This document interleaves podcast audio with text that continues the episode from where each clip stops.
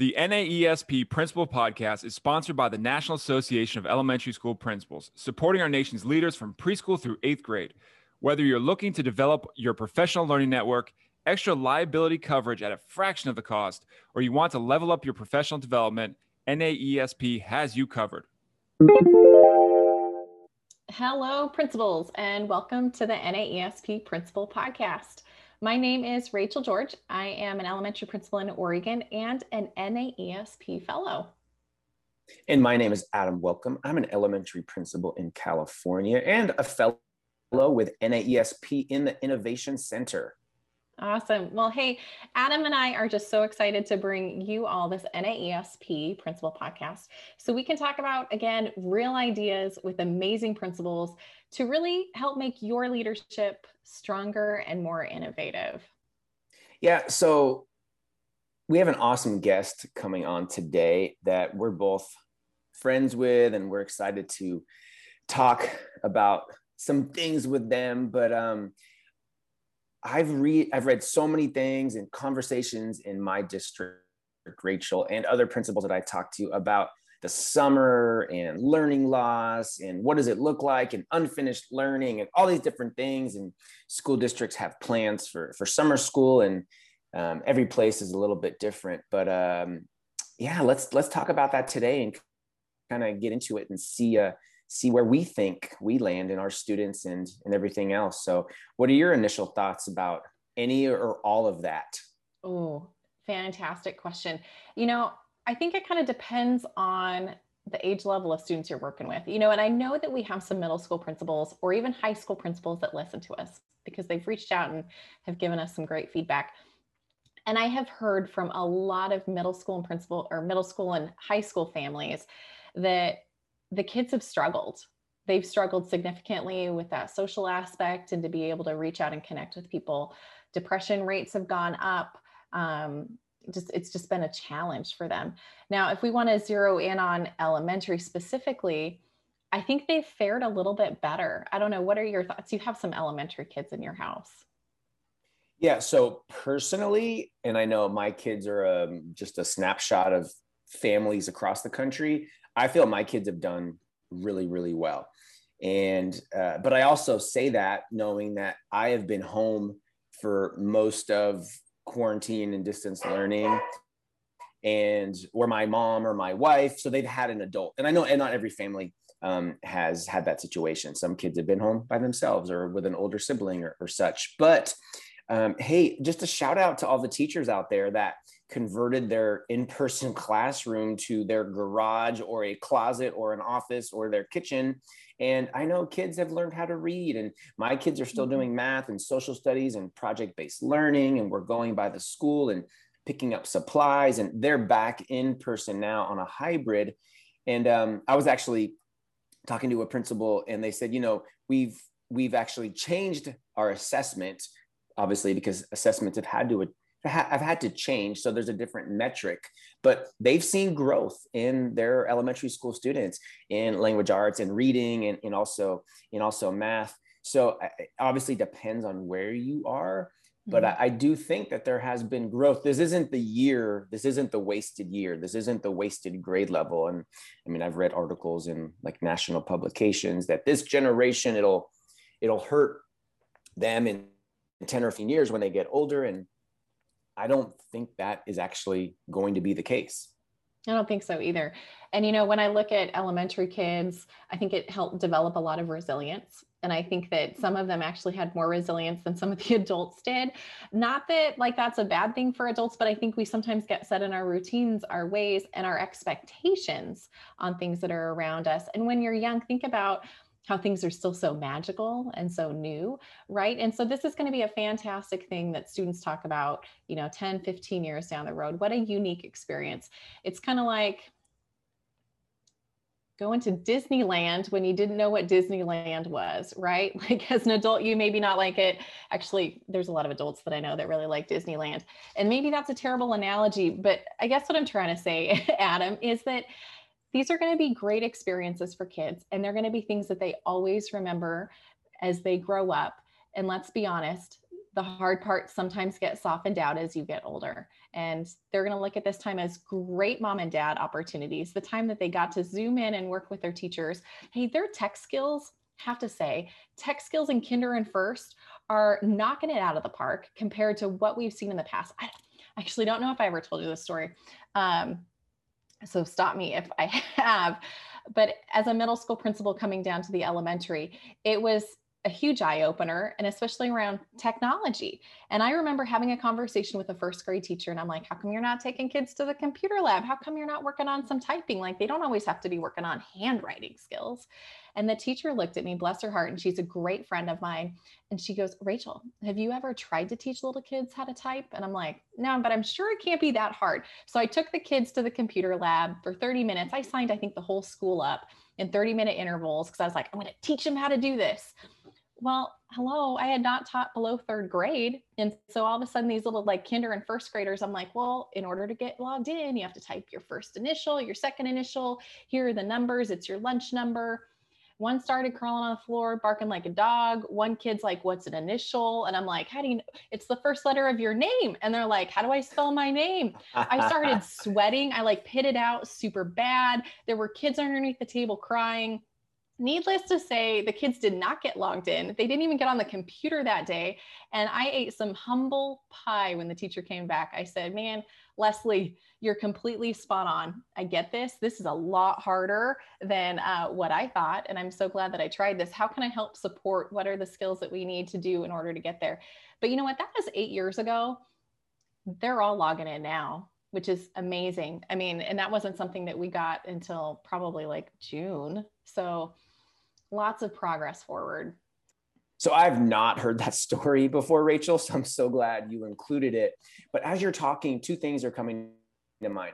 First thing is, I think it's so important for principals to actually go and be the principal of different levels of school in your district. So if you're elementary, go spend a day or three days in middle school or high school, and then vice versa, because you think you know, but you don't really know until you actually see it and do it and ask questions.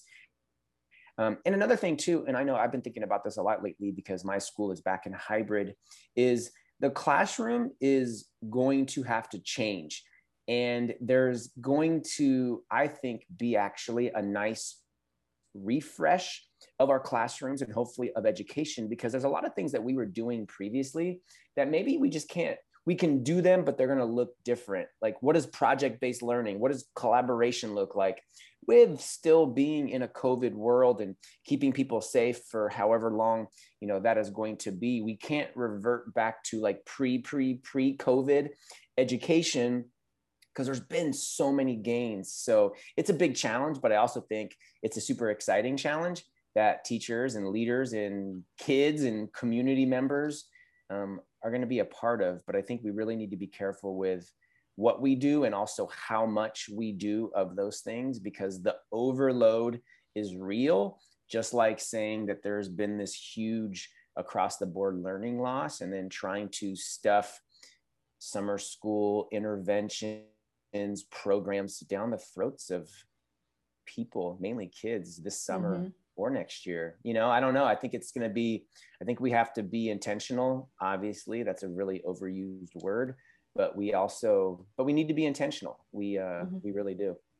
And I think perspective matters. And as we talk with our upcoming guest, which I'm so excited about, she talks about that, right? Like, we have the option to look at things through a negative lens or be like, man, this really sucks, which, yeah, there, there's parts of it that do, or all these terrible things happened. Or we can look at the bright side, shift our perspective, look at, at it from another angle, and think about all the positive things that come, have come out of it, all the different pieces of innovation, all of the gains in areas that we haven't had before, the forced change that it's made us go through. And I think you and I've talked about this you and I both like some change and, we're good change agents, but we also understand and know that we're, kind of a little different, right? There's a lot of folks that sometimes are a little hesitant, a little scared, and they like status quo. And this was probably a really hard time for them. But when you take a step back, and you look at the growth and the perspective of how things have changed and how they're going to change for the better that's pretty awesome and and i think that if we can stick to that instead of focusing on the negative, we're going to come out much better in the long run. And you know, you've read a lot of books of retraining how some of my self talk works.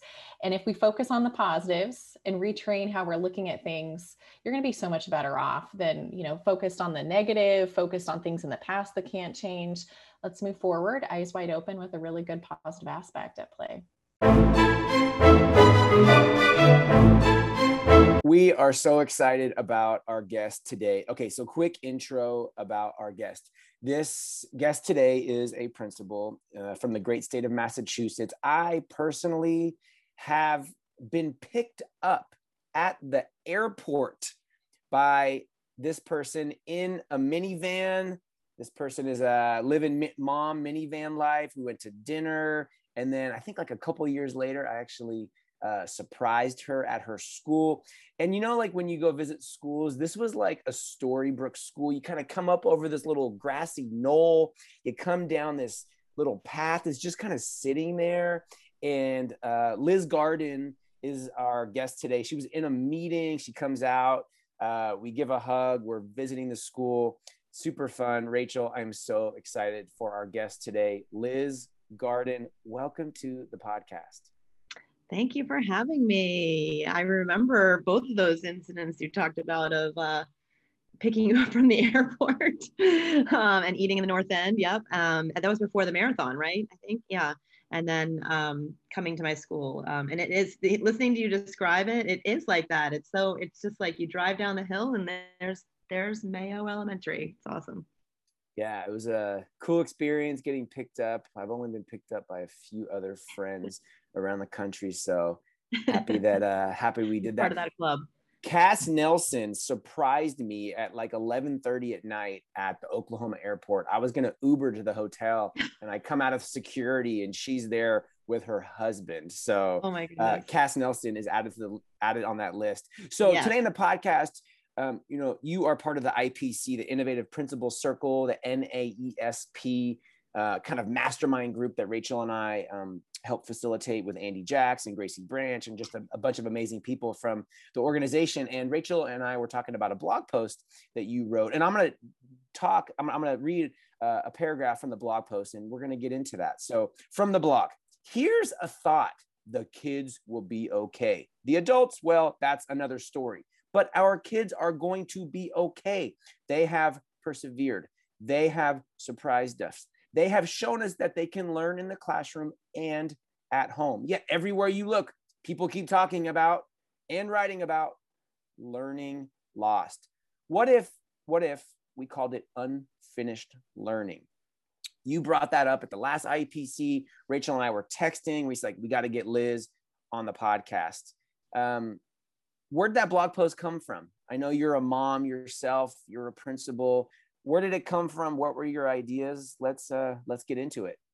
Yeah, you know, I think um honestly like we we were talking with the IPC group um which I love I love the conversations that come out of that that group. Um and I think one of the groups I one of the focus groups I was in had, that was talking about just you know um, being creative with instructional time and things like that and and this idea of learning loss you know it's everywhere we look i mean every article that gets written every you know um, email that comes through all the pub um, all the different publishers everybody's pushing that phrase of learning loss and i feel like you know we just do this thing in education where well we don't do it in education people outside of education push it on us um, you know where they they come up with this statement and in this case it happens to be learning loss and it's like, oh, well, that's what's happening, I guess, because everybody's written it and said it. And I just, somebody else had actually, I don't remember who in the group had said, what if we thought of it as unfinished learning? And I was like, yes, like just, just that reframing, um, you know, so like I kind of played around with that in my head and I, uh, I just, you know, I, I got the like urge to kind of write it out there when I had gotten like yet another article that came out that said, you know, what are these strategies to help with learning loss? And I'm like, oh my gosh, can we please stop saying that phrase? Um, because it's not learning loss. I mean, to me, if I look at like learning loss, I think about like the kids are going backwards. And, you know, my students, I mean, we have been, we started remote. Um, we you know obviously we were remote in the spring. Um, we started the year remote. we moved to hybrid now we're full in person but i i can tell you that none of my students like i don't have any third graders that were reading and then suddenly they're they're not reading they've gone backwards you know like I, I don't have kindergartners who are not learning their letters you know? I mean it's to me it, that's not true it's not learning loss it's we have we have unfinished learning absolutely we haven't gotten through what we normally get through um, but that's the beauty of you know that's what i said further on in the post like that's the beauty of education it's like it's never done. So you know um, they're gonna keep coming. We're gonna keep teaching and learning with them. So um, you know just i guess i just was frustrated by continuing to see that that phrase especially by people who aren't doing the work and aren't in the trenches. Um, i just feel like they don't get a right to say that. For sure. I'm curious, have you shared that phrase with your staff and how do they respond? Mm.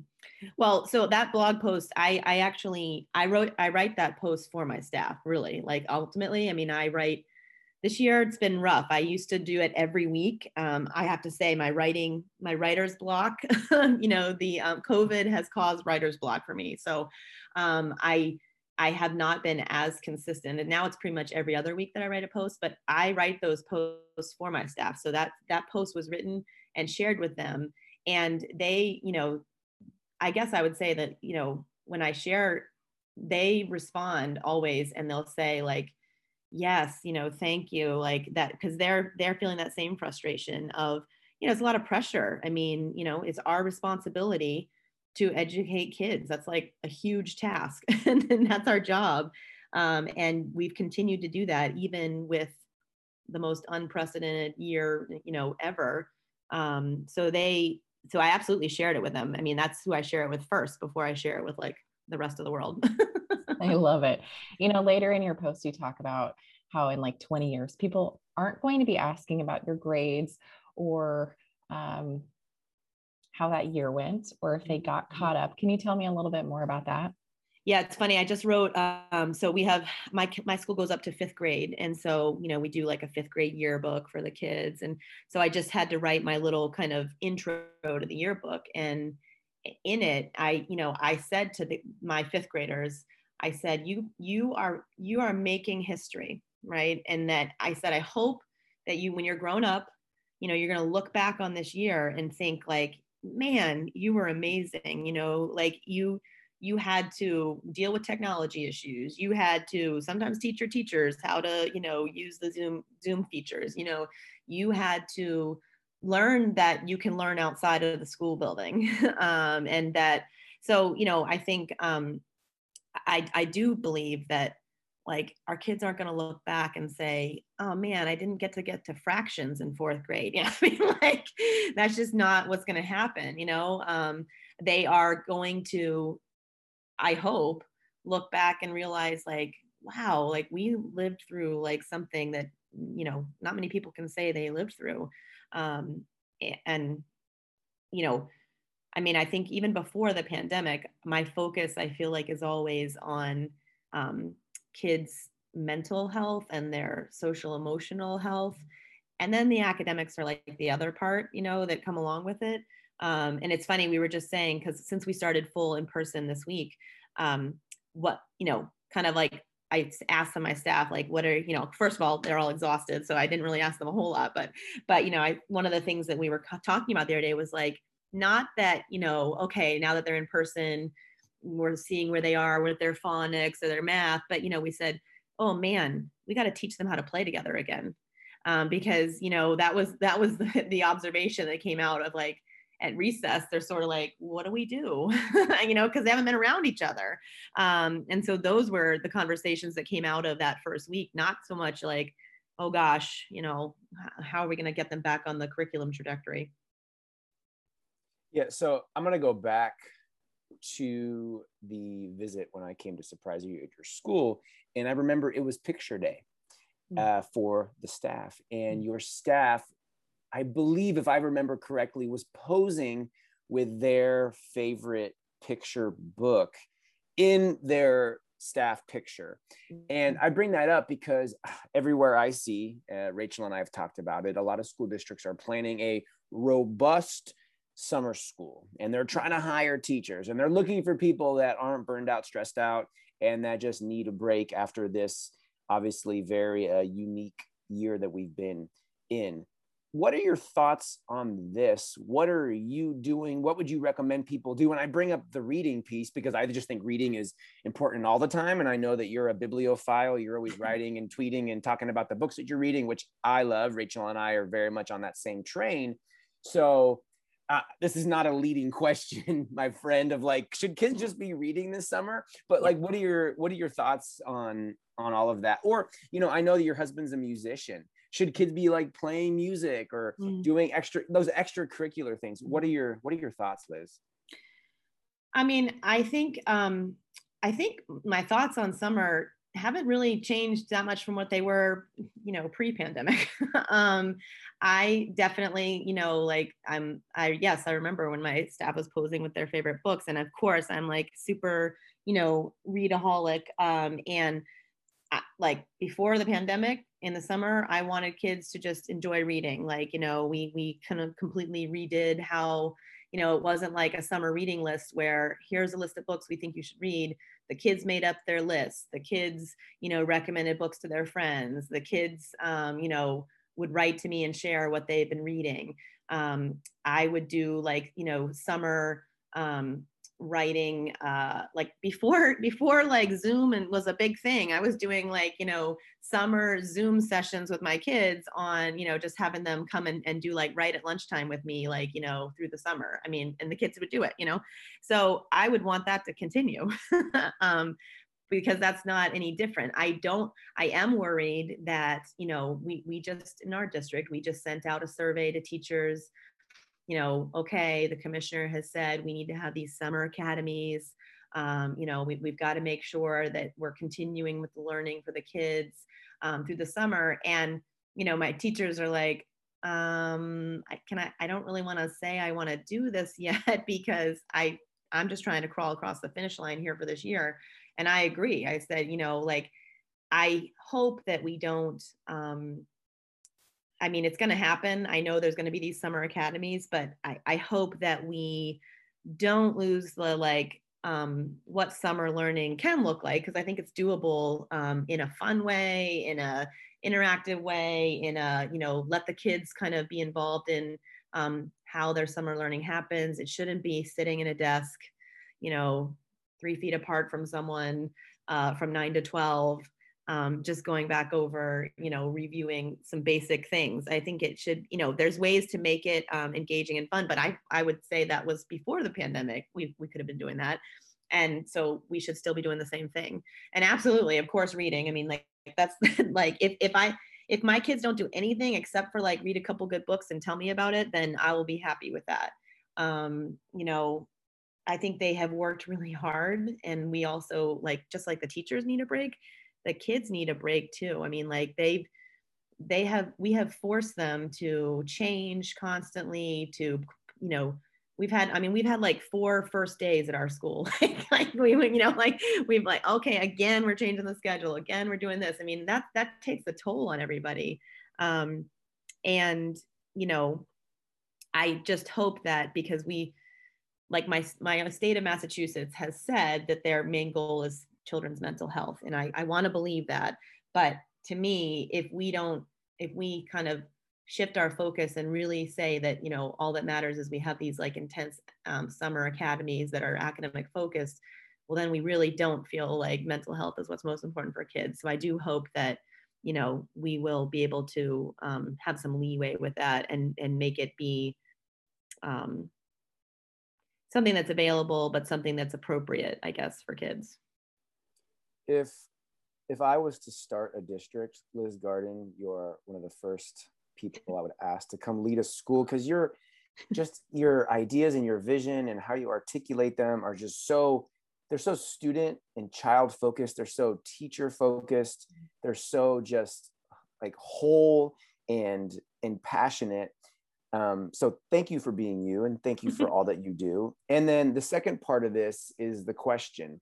What what are you saying to parents? What should we be communicating to parents because I know we just had conferences and report cards um, where I am, and there were some questions about the ones and the threes and the twos and the fours, and oh my gosh, and then, then this, and what are we going to do? And um, a lot of times it's uh, you know things are in the media and our teachers know and our districts on board and we as the leaders we need to educate our parents on mm-hmm. why we shouldn't be doing homework or this big robust summer school because the kids are okay and they will be okay so mm-hmm.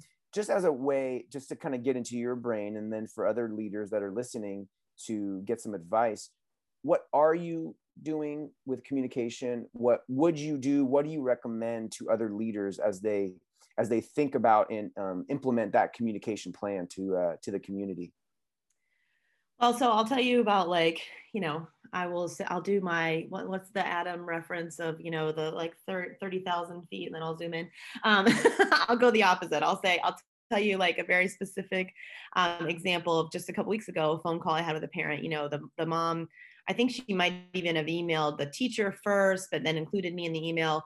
And she was worried, um, you know, like every parent is about their kid.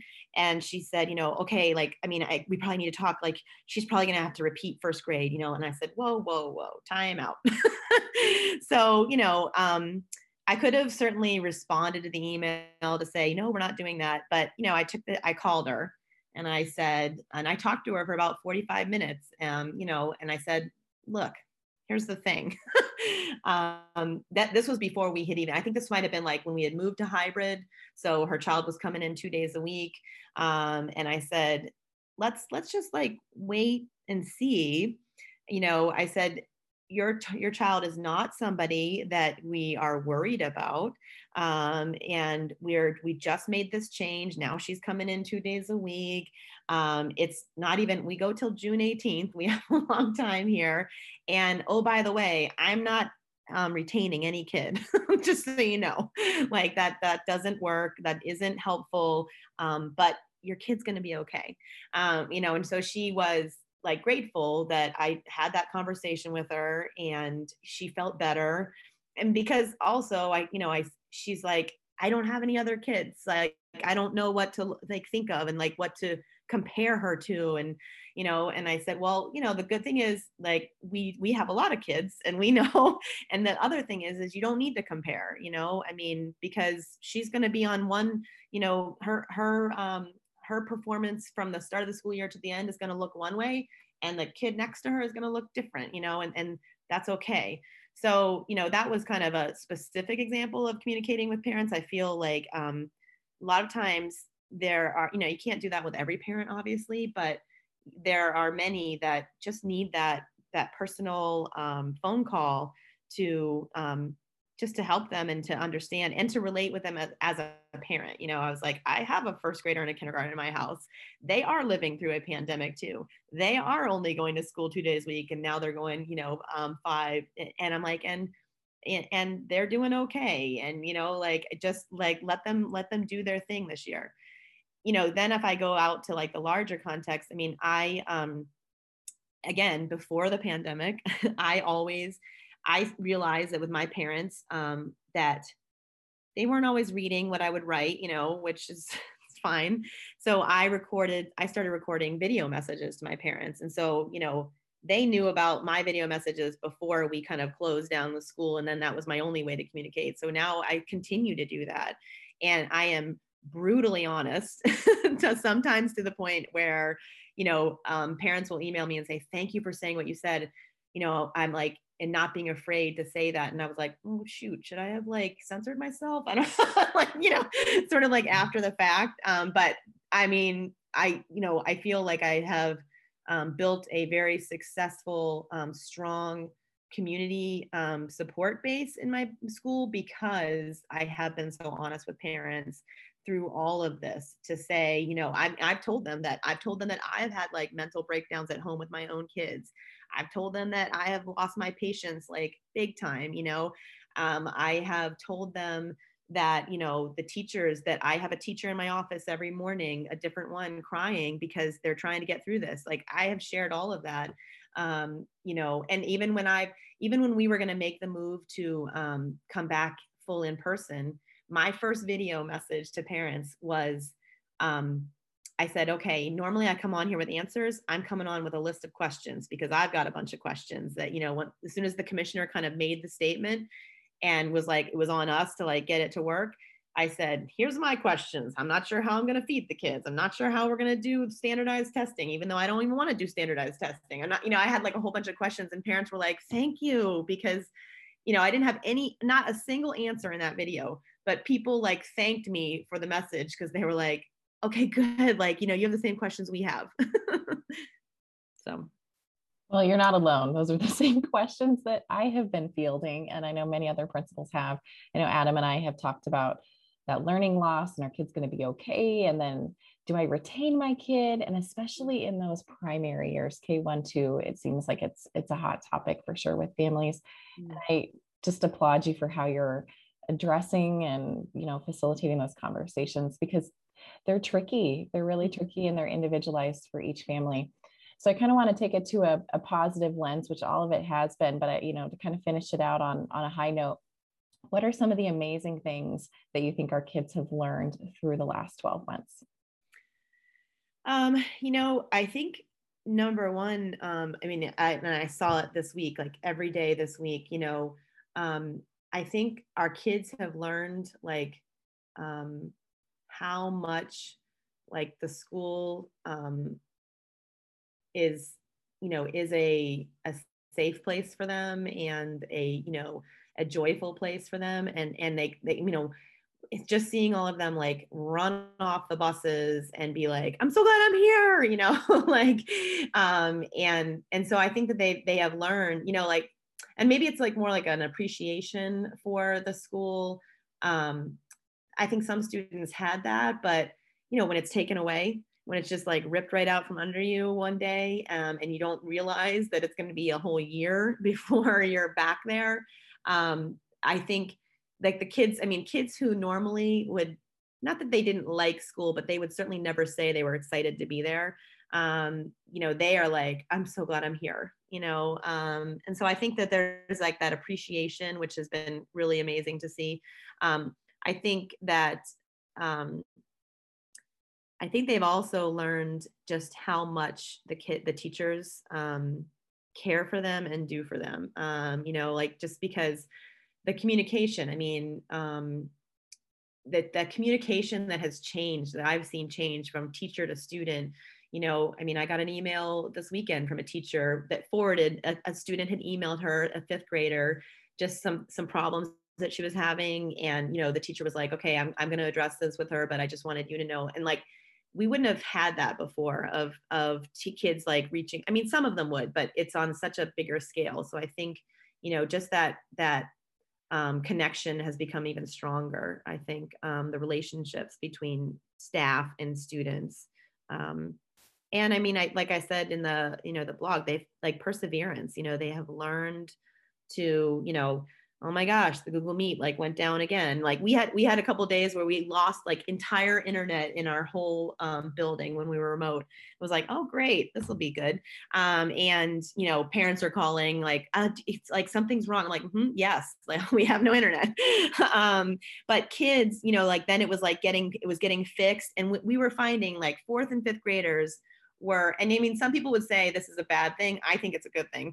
They were creating their own Google Meets like one of my teachers she's like i finally got on and they were like going over a math problem together. They were you know like they were solving a word problem together and it was like and and i know some people are like oh we can't have the kids like in a group by themselves and i'm like well i mean if they're gonna like do word problems you know like i'm like i'm all for it you know like so i think you know the kids doing things like that um is is super awesome um so there have been a lot of positives I, I think for sure yeah there's always silver linings i think in every situation if you look for them. We're going to mm-hmm. link the blog post in the show notes and we recommend everybody go and read that blog. And i think one more reference i'm going to make to your blog post is you're going to read it and then you're going to scroll down maybe thinking there's more and there's not. It's it's to the point and it's short and it's succinct and liz gets in and, and she gets out. And i would say use that as a mental template as you plan for whatever you're going to do or recommend for your students this summer or for next year. I think because so many people just try to complicate things and we're going to do this and all these levels and instruction that's targeted and focused and laser focused and all these things. And i think we just we, we just muddy the waters on our own um, by ourselves and we we complicate things. So um, liz are you going to be in chicago this summer for the NAESP conference? You know it Yes, yeah. I am. In so, fact, I'm like, I think I'm doing a couple presentations that I might want to get working on, but um. you have some time. It. You have some time. Um, but if you didn't know, uh, I know you know if you've been listening to the podcast because Rachel and I've been talking about it. The NAESP conference this summer. It's the hundredth anniversary in Chicago. Chicago is a fun town. It's a great town. If you want to hang out with Rachel George in person, come. Adam, welcome. Liz Garden and so many other people. NAESP.org. Go sign up. If you want to connect with Liz, she has the best Twitter handle, Principal Garden, just how it sounds on Twitter. She's amazing. Liz Garden, you are a gem. You are a gift to education. Um, I thank you for your friendship. NASP thanks you for all that you do. And um, thanks so much for coming on the podcast. Thank you. Always a good time to chat with you. The NAESP Principal Podcast is sponsored by the National Association of Elementary School Principals, supporting our nation's leaders from preschool through eighth grade. Andy Jacks here, Senior Fellow for NAESP Centers for Advancing Leadership. Whether you are looking to develop your professional learning network, extra liability coverage at a fraction of the cost, or you want to level up your professional development, NAESP has you covered.